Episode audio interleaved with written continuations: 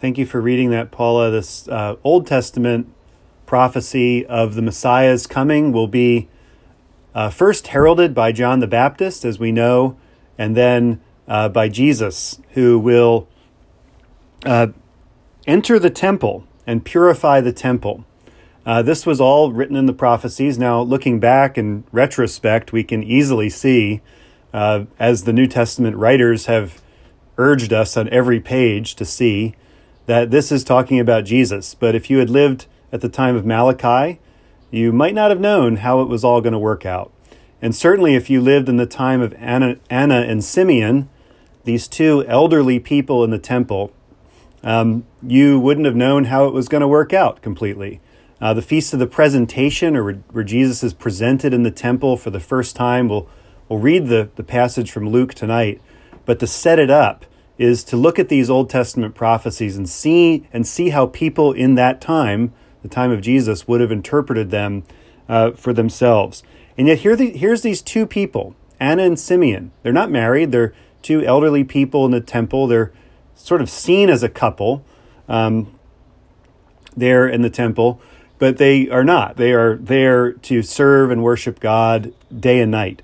Uh, one of the coolest things about having a church building, which we do not at St. Joan of Arc, one of the cool things about having a building, there's many headaches in buildings and lots of other things to worry about, like shingles falling off the roof and the heater system and the air conditioner and the water, and just like any house or large building.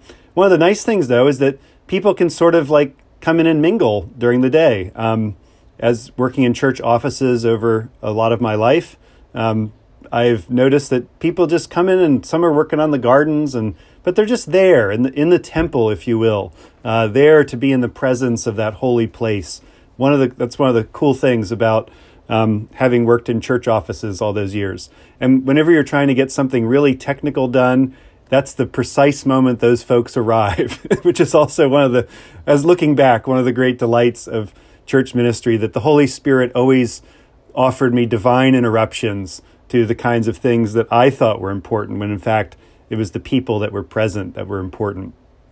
Divine interruptions are uh, what happens to Simeon and Anna in the temple. Here, this little baby is brought in, this little baby who no one would think the Messiah would come into the temple as a little baby.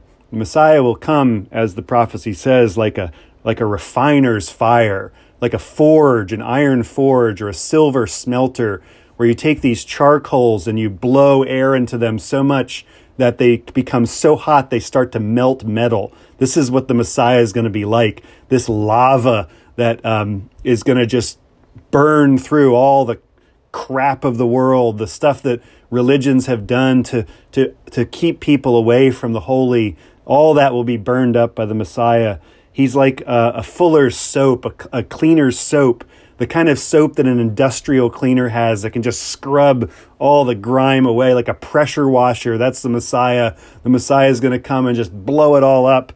Um, and yet, this vision of this first meeting of, of Jesus in the temple is one of just a little baby who may have or may not have had a blowout. Um, if you know what I'm talking about in the temple, uh, we don't doesn't the text doesn't record that, but he may have gotten a little upset and cried a little bit, and he might have had other things going on. But this is the Messiah coming into the temple, this, um, this unexpected being. And yet, Simeon and Anna, as we'll learn tonight, they get it. They see it. They see the Messiah in this little baby. And they prophesy about this Messiah um, just as they have read the prophecies to them. So remember that Jesus always shows up in the most unexpected of ways. Unexpected in my life and your life. He's always going to come in in a way that you're not always going to be right away sure it's him. And yet, the more you think about it and the more you reflect on Holy Scripture, the more we see that this was Jesus showing up in our life in this way.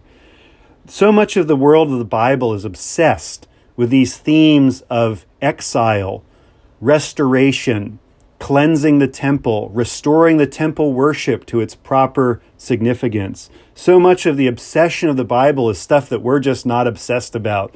And yet, the more we go into the world of the Bible, the more we can see what's really happening that Jesus is put on trial for saying he will destroy the temple. This is one of the false charges brought against him. And yet they used his words, they twisted his words, and said, said that he said something completely different. We also remember his cleansing of the temple. There are two very different, but also maybe the same cleansings of the temple in, in the Gospels Matthew, Mark, Luke, and John that are, are in some ways like almost two different events, but they seem to hark to the same moment where Jesus comes in and says, What you're doing in my Father's house is a disgrace, it's a disaster. You're, you've made it a den of thieves when in fact it's supposed to be a place of blessing. It's supposed to be a house of prayer for all people, for all people, not just the people that God had covenanted with in the desert, but also all the peoples of the earth were supposed to come into that light and experience the love of God. And yet, so often uh, we have made barriers to that flourishing. And so, this is the setup for Candlemas, for the Feast of the Presentation. This moment in time where this conquering Messiah, who's coming in like a blowtorch, actually comes in like a little baby and that those the, the fiery images and the cleansing images are yet to come but this first entrance is one of perhaps a little voice crying out for his mother a little voice crying out for some more milk a little body containing the godhead of all creation and all time. This is the image we reflect on